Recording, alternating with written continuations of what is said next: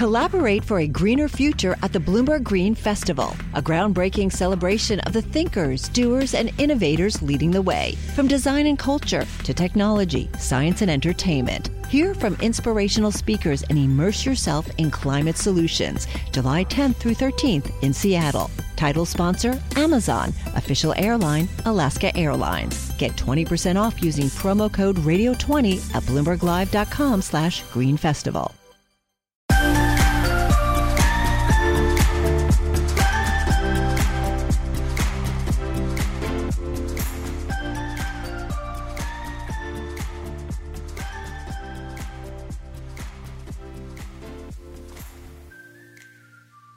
So, welcome to another exciting episode of the Vanguards of Healthcare podcast series. My name is Matt Henriksson, the medical technology analyst at Bloomberg Intelligence, which is the in house equity research platform of Bloomberg. We are pleased to have with us today Jon Bloom, co founder and CEO of Podimetrics, a medical device company that is innovating new ways to help prevent diabetic foot complications. Jon, thank you for joining us today. Thank you for having me let's just start off with the path that led you to Podimetrics. Um, I I know your background was on the medical side, so walk us through your inspiration to how you found Podimetrics. Oh gosh, I, I would say the the the begin like the first time I felt the weight of the problem we were dealing with. I was I was a medical student. I was a a third year, which means I pretty much know almost nothing in, in healthcare. It was one of my first rotations, and I'm in the uh, emergency department at University of Pittsburgh. And I just remember this woman wheeling into the the bay that I was covering uh, with thick ace bandages around both of her lower extremities.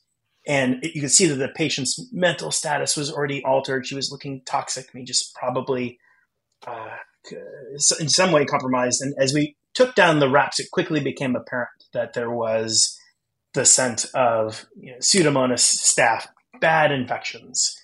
And it, even with the understanding that I had at the time, I recognized that she probably was not going to to leave the hospital this time. And you could see her son who her in, how much it affected him.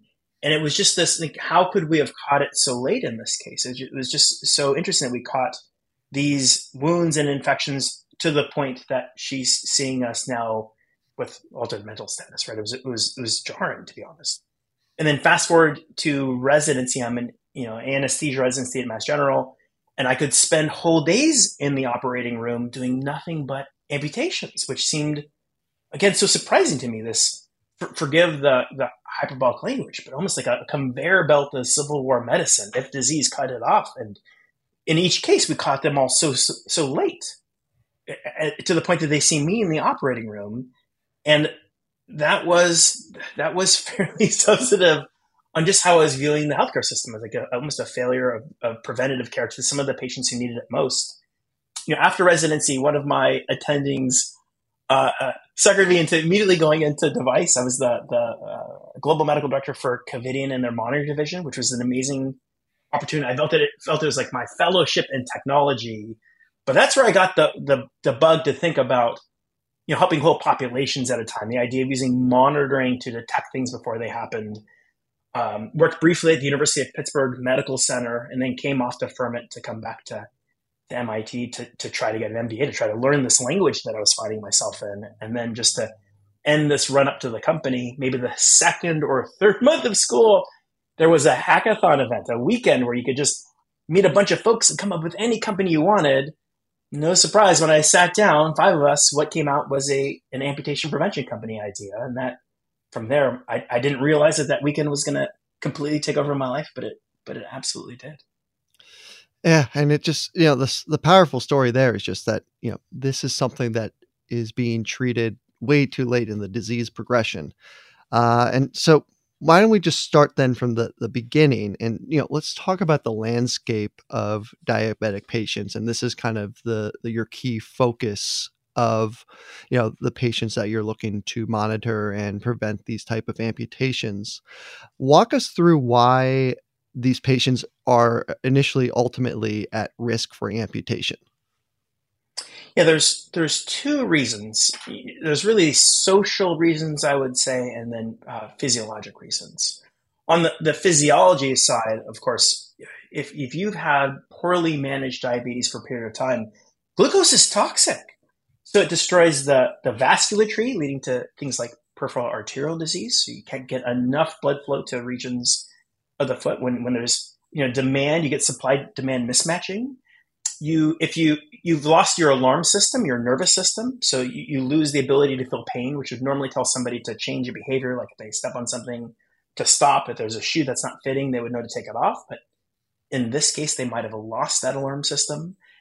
High glucose impedes your ability to uh, wound heal. So if you do happen to get a nick, it can persist. And of course, you have skin that's more fragile than normal. And then, of course, glucose is a wonderful medium for wonderful is the wrong word, but it's like a very strong medium for bacterial growth. It, it, it uses that for for its its you know source of life. And we can get really bad bugs that can set things like mucor and, and, and, and so it's like a perfect storm where now a person who doesn't have the alarm system can get a wound not know about it it can get infected and then unfortunately have to see me. But it's of course more than that. There's also social challenges that lead to this. You know, when when your nearest source of food is a dollar store for example like that's going to be challenging it's not just it's not just some of these physiologic parts you know if we look at some of our most vulnerable populations for example, Black Americans are three to as much as four times more likely to suffer an amputation than white Americans. Right, that's a fairly large gap in, in equity here. And a lot of it speaks to just the lack of preventative care in certain regions, access to medications, transportation. So it's a whole host of things that lead to this problem.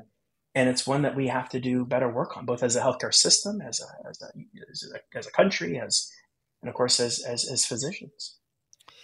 Yeah, and yeah, one of the things too is that it's you know there's kind of the from my point of view there's kind of there's you know you start off with diabetes the disease progresses it gets worse to a point where it's it becomes diabetic neuropathy um, and then because of that diabetic neuropathy you can't feel the pain in your leg so it turns into these diabetic ulcers. Is that the right way to kind of think about that progression? Yeah, and it's going to be both progression on on your your nervous system or you know degradation of your nervous system so you lose that pain and then of course on the vascular system. So insufficient blood supply gets to these limbs and those two things are the root of most of the complications we see in the diabetic foot okay and then know one of the things that i'm constantly getting asked in the you know since the summer of this year has been the rise of GLP-1s. Um, and you know, as you know, quote unquote air quotes, the uh, cure-all of all diseases and ailments in the world. But I wanted to see what your opinion was about the potential impact for diabetic patients, or if there is one. Well, certainly there's a lot of promise in this class of medications some of the early data, even if it's in some smaller samples, like the, New England Journal article, they, they showed fairly strong results. Uh, and I think that's been quite a surprise to a number of people. But it's also interesting to see how how strongly the market has responded here. Where you know, I think people have presumed it could be a panacea, it could be this like cure all for condition. And I don't know if that's going to be the case. There's, of course, a lot more to diabetes than just uh, insulin and, and sugar control. There's these social challenges. There's there's access to care, transportation, some of the things we, we just spoke about. So I don't, although I'm very hopeful about this class of medication and for those who can get it and for those who can stay on it, I think we still need to see where that data is going. I know that there's patients that are having trouble staying on these medications. And of course, we're seeing fairly strong rebound once they stop. It may require very long term, if not indefinite usage to maintain its effects. And I just think we have to, we're, we're going to have to monitor its progression to see what impact it's going to have. Yeah. Yeah, no, it's uh, definitely a uh, to be determined uh, where the long term play is there. Um, but coming back to diabetic ulcers, um, it, you know, for the healthcare system itself, what is the economic impact um, for this disease state, and then worst case scenario for amputations? It's, it's quite costly. I've seen estimates that can be as much anywhere from 80 billion per year in the United States to up to 100, 120 billion. My, my guess is it's closer to that around that 80 billion mark, and that's that's just in those patients who've had diabetic foot complications in the prior year. So it's a very small subset of the patients at risk. And what, what's so surprising about that number is it's on the same order of magnitude as, as cancer, I think, which is maybe 120 billion, a little bit rusting that, but it's on the same order of magnitude. And the five year mortality after amputation is twice that of cancer.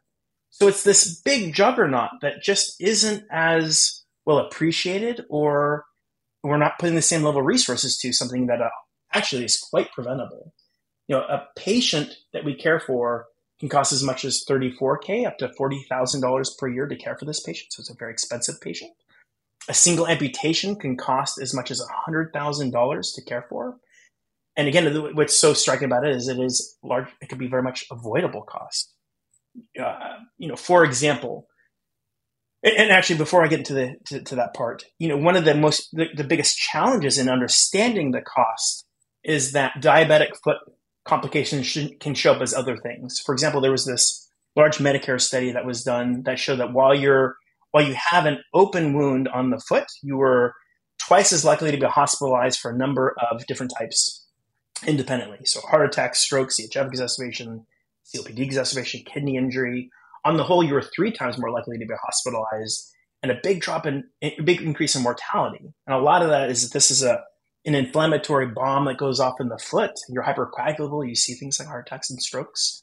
So you might be you might misinterpret that here's cardiac cost or pulmonary complications, but the root of it is often a diabetic foot complication, which makes it very difficult for us to to really see with ease, with great visibility, where what's the root cause of, of much of this.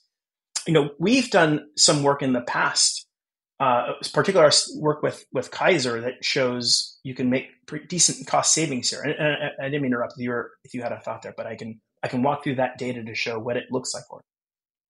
So it, in that study, we, it was a particularly uh, complex complex patient population that uh, Kaiser Permanente was covering for is about two thirds were Black Americans.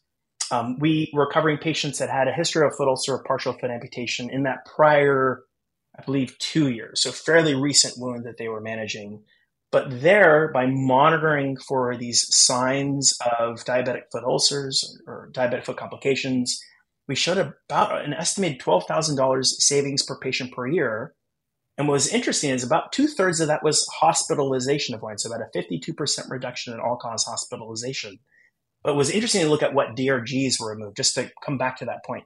You know, about 48% of those hospitalizations avoided were diabetic foot complications. No, no surprise, we're trying to prevent amputation. But the other half, 52%, the top four DRGs were myocardial infarction, stroke, CHF exacerbation, COPD exacerbation. So it shows if you can prevent some of those root causes, you can actually see cost savings in a, a, across the the organ systems. Yeah, and that's you know the, I was making the analogy between um, you know the the complications you know being an eighty billion dollar impact to the you know healthcare system, and you were saying it's comparable to cancer. Um, and you know one of the things I know about with the cancer treatments is they try to treat and diagnose and you know, eliminate the disease earlier in the stage than waiting for end stage, which is kind of mm-hmm. you know the opposite of what we're seeing with the treatment of um, diabetic ulcers.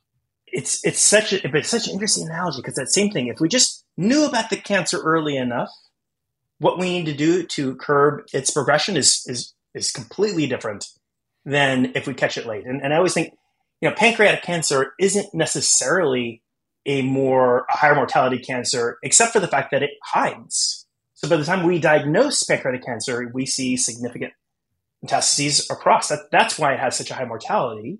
And it's the same thing here. If we just we catch them too late, then they're seeing me. They shouldn't. They shouldn't have to see me. We can see these. Uh, we did a, a seven center trial. You can detect these wounds on average 37 days before they present, or five weeks. Then they're they're fairly easy to prevent. You just basically walk less. But if not, then, then we're going to catch them late, and we're now down a path where you're you could suffer an amputation. Of course, then, like I said, the five year mortality of that is twice that of cancer. It's a it's just a matter of getting better preventative care into the home the moment that it's needed.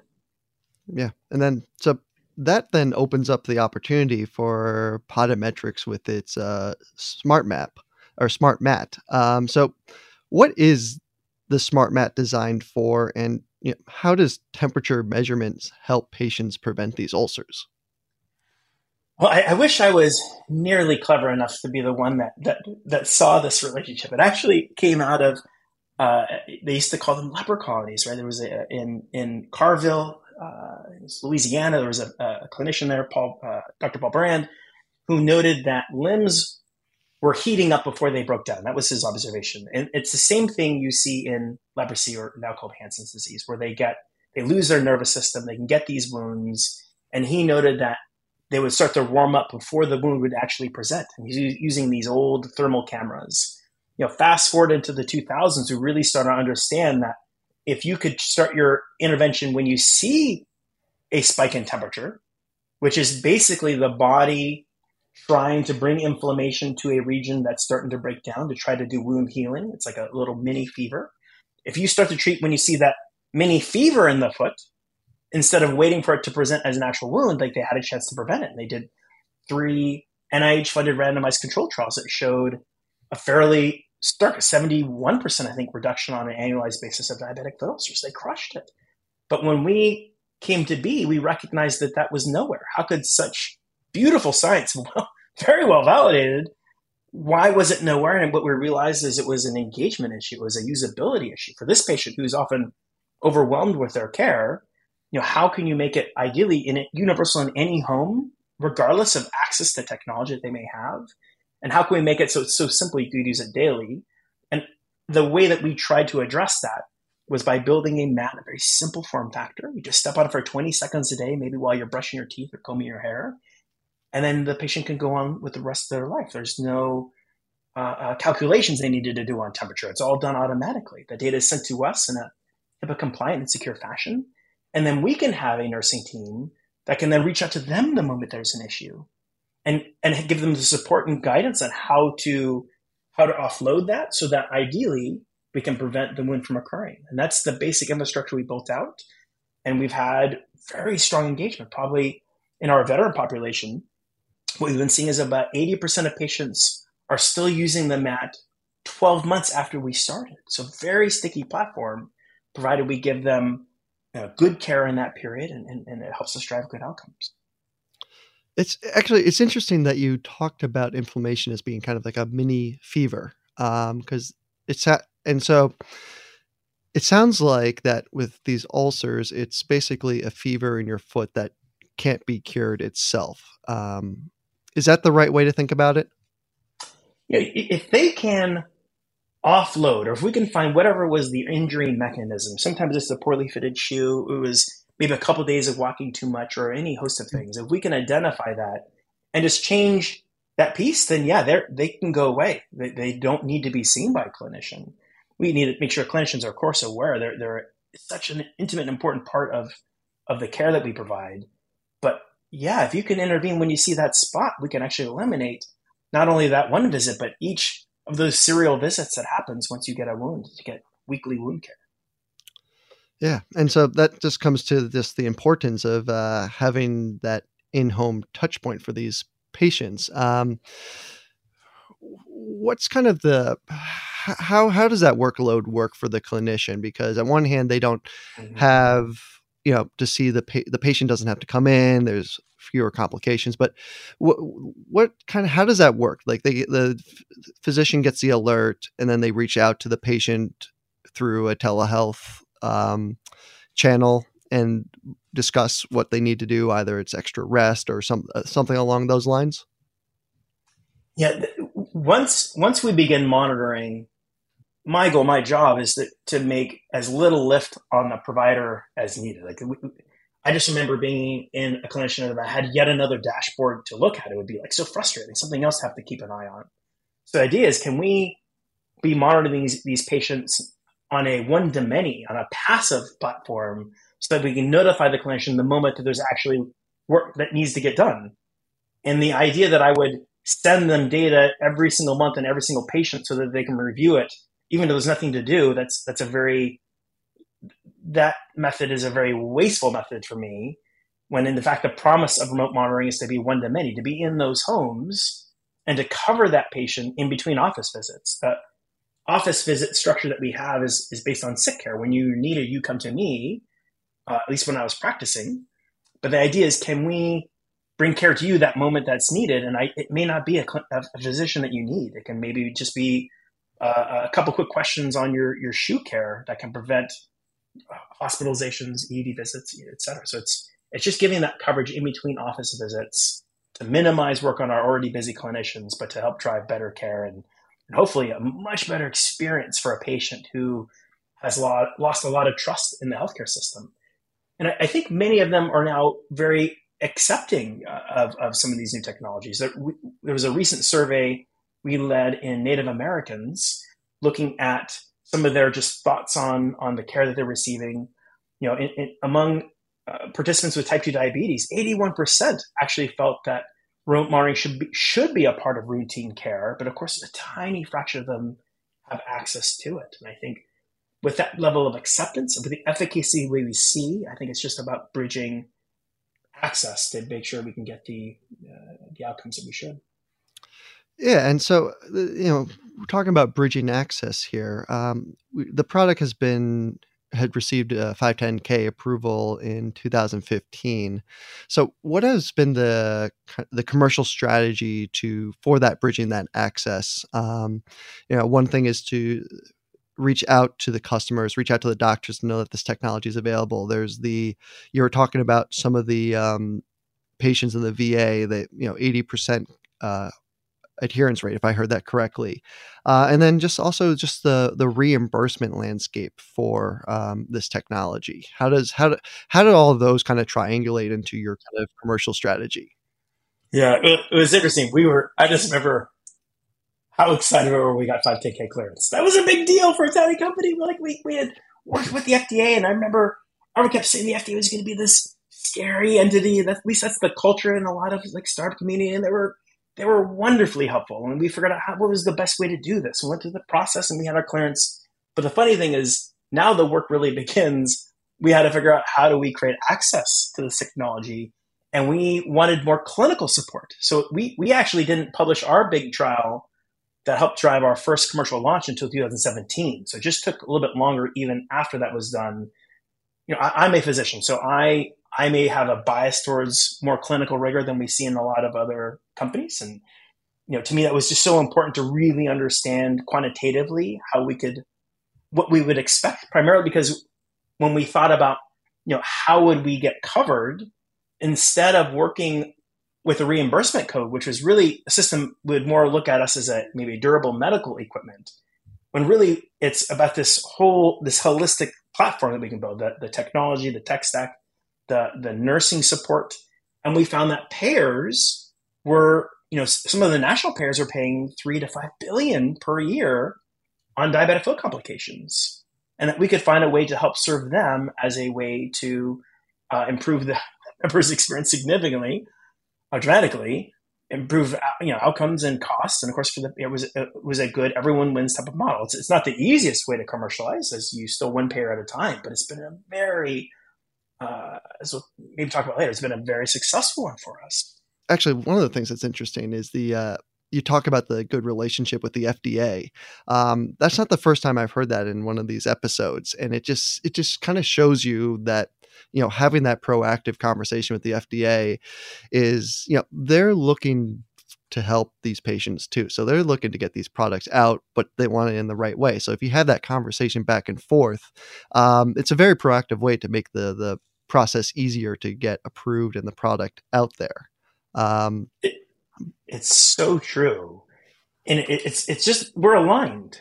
Like I think we, uh, you're almost you know you, are trained to, to, think of it as an adversarial type of relationship but what is the right way? They want to know that it's safe and effective. That's critical for our healthcare system. We we we need that type of a platform to ensure we're actually delivering things that can improve care that aren't potentially even harmful. So we found them to be wonderful thought partners, and we engaged them early. And I think that that was a, a huge part. I mean, we, this is a new type of platform, and they had to think about what is the right way to do this. And um, we actually want, you know, I thought 510K was even more rigor. I thought that that was going to be an important part. I think it is an important part. And I remember that, you know, once we had all that and we had our first trial, we were very fortunate that the, the Veterans Health Administration was our first place to, to, to try to get it into homes. And we, a number of VAs were a part of that first trial that, that it was, a, I think I mentioned, it was, we published in 2017. It showed we could detect 97% of these wounds on the, on the bottom of the foot a little over five weeks before they happened. And it was, you know, VA is a, a complex system, but it was one where one VA facility at a time, we could build it up, see what the data showed, and continue to progress it out. And now we're in you know 49 states of the of the 50 across the country. It's been a very good first partner, and it's been gave us a lot of insight on how to take it into other health systems, into Medicaid, Medicare, et cetera. It's been a very good one. Yeah, and so kind of you know you're in you 49 states uh, through the VA. Um, what are the kind of the what are your next targets as we think about 2023 and going into 2024 about you know the next steps in kind of expanding either by payer coverage or um, just anything else with regards to you know expanding out to new doctors or patients yeah a lot of it is about creating access working with more our, the, our medicaid medicare partners we have today continue to do good, good work there uh, as we scale focus on really good outcomes true north for us we are in the business of creating really good outcomes for our, for our patients and for our partners, and then get additional contracts. I've been very excited to think about Medicaid, working with Indian Health Services. You know, where where is the need the greatest? Where can we do our best work as a company where we're super consistent with our mission and our values? And, and these are the places we've been hyper focused on, and it's been early data has been very exciting. Yeah, and then you know the, the other aspect of a commercial launch is you know the competitive landscape. Um, so what what is what is the competitive landscape for remote temperature monitoring and you know what moat uh, either patent protection or other differentiating technology um, do you have that you know helps differentiate you yeah sure in, in the beginning it was really just us you know you, you had some of these early data and I felt like it had been abandoned. So we had to do a lot of work to try to figure out the usability issues, the scalability issues, and even like business model, figuring out how we can make it sustainable. And now there's about a, there's a handful of companies at various stages of product development or, or even maybe early commercialization. And you know, I think especially over the past couple years as they emerge, it's been very validating to us. That, you know that there is really good value that's here and it is exciting now, especially to start to see the needle move on many of our accounts. As soon as we get data back, that's of course the most exciting thing to get to see is how are we doing on patient care. And of course, we have uh, uh, Uh, uh, uh, IP is of course is one of the you know as you think about building companies for medtech, one of the important avenues and exciting spots is the potential to innovate and, and, and have intellectual property. We were pretty aggressive even in those that first year before before we were financed, and still to this day, you know, a number of patents in the U.S., like, uh, twice that internationally. Have a number that are still pending. We're we're fairly aggressive there, especially as we just learn important insights, uh, which takes. Thankfully, I have a, a talented engineering team far smarter than I am, and just trying to keep out ahead. How can we continue to push innovation here? How can we use more intellectual property? And then I also think that just that engagement piece has been very difficult. That that engagement metric that I have, I think the second highest engagement that I've seen in this space is maybe in the mid twenties percent. So I think as we continue to focus on how to get strong long term engagement, that's an additional. Uh, it'll be tough to catch up to outcomes if, if patients can't utilize their technologies. Yeah, and then you know you're talking about you know continuing to enhance the technology. Um, what is next in the R and D pipeline? Um, what enhancements can be made to the SmartMat? And um, yeah, is some is this kind of temperature monitoring able to be used for other indications outside of diabetic mm. ulcers? I, I you, you, probably can't see right now, but I have, of course, a big smile on my face. You know, there's so much more we could do with this mat. Well, you know, I've always been, what a yeah. wonderful platform at some point we got to make these uh, podcasts to be uh, video as well as audio. But um, I'll, I'll, I'll, I'll, let you continue. you just see my eyes light up like there's so much more we can do for this patient. This is such a unfortunately a poorly served patient in the healthcare system. Yet we're in their home. They use us near daily. There's so much more we could do for them. And that makes me so excited as we push innovation not only on the hardware on this mat and extend the platform, but on the data science side, on that care delivery side and the services side. To me, that's the exciting part is uh, in many ways we've addressed that hardest part, which is how to really find a way to get into a home that often has many gaps in social determinants and many challenges. We, we, we can become a trusted partner. So how else can we help this patient? It's an exciting thing to think about. Yeah. And I mean, is there anything that we should look out for for the next 12, 18 months, uh, kind of as we get through 2024? Uh, any headlines, press releases that we should hear from that, you know, we should look forward to? Well, certainly for us, it's about getting patients on the platform uh, and delivering good care. And as we continue to launch new partnerships and get into more homes and, and, and have more of our data uh, become published, that's the biggest focus for us. True North are, are good outcomes, ex- delivering great care and, and, and making sure that you have a patient who's lost hope and trust and to give that back to them as evidenced by long-term engagement. In the VA, we have up to five years of data. I think that's going to be the major focus for us as we share our story is that you know how we get into homes and, and the level of care that we're delivering interesting and then you know we've talked a lot about the medical side but some, you have to put on your ceo hat every once in a while um, and focus on the financial side um, you know as with any small cap private company you know there's the finding the balance between accelerating growth accelerating your commercial footprint um, but also understanding that there's that path to profitability. So kind of how do you how do you balance those two aspects? I, I remember at the height of the pandemic, I think Reid Hoffman's uh, Blitzscaling book had come out. It's an amazing book, and it basically says just keep dumping in capital, grow, grow quick, take market.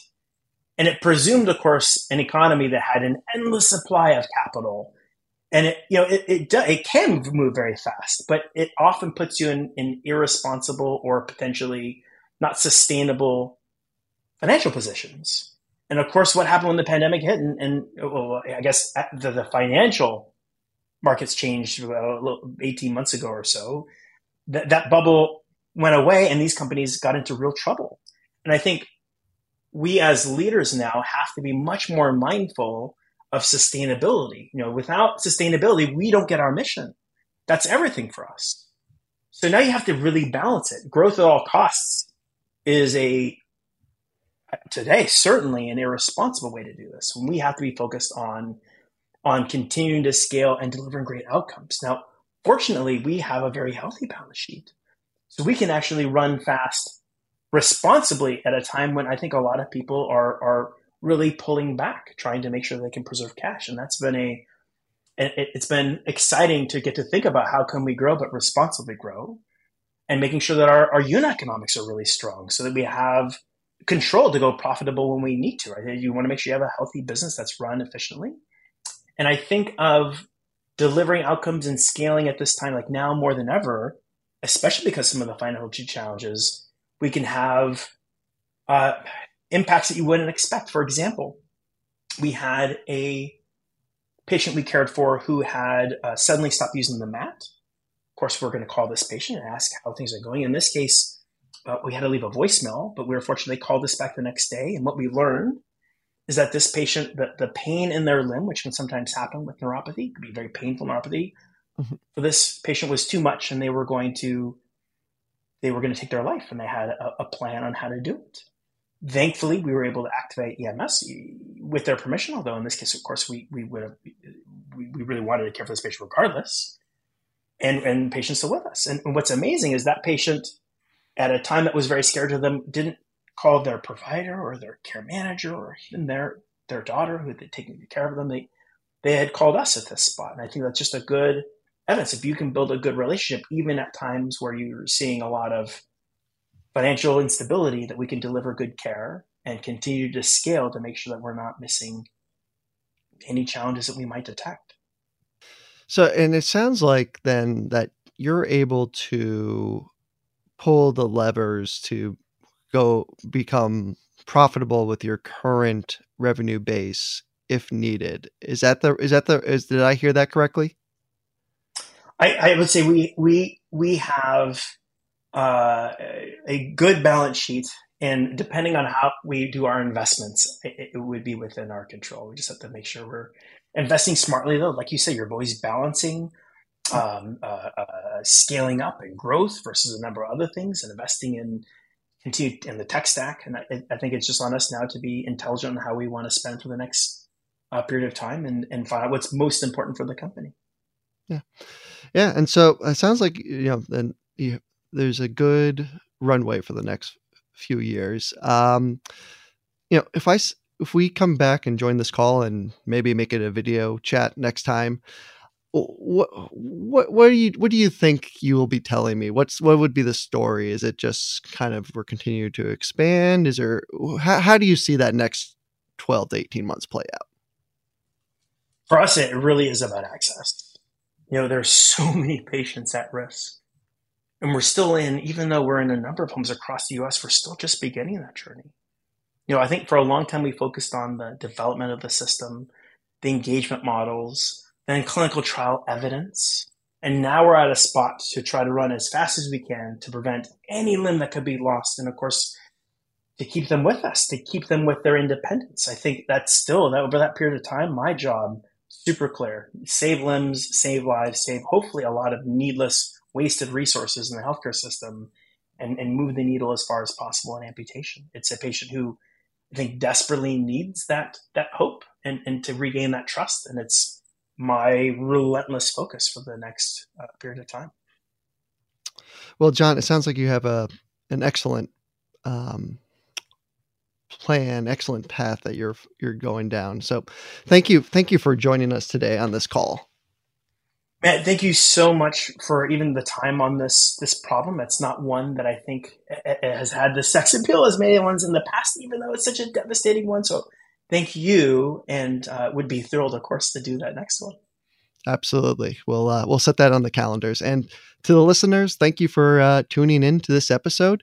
Um, we will have many more exciting episodes like this in the future. Uh, so tune in to your uh, podcast provider for upcoming episodes. Take care.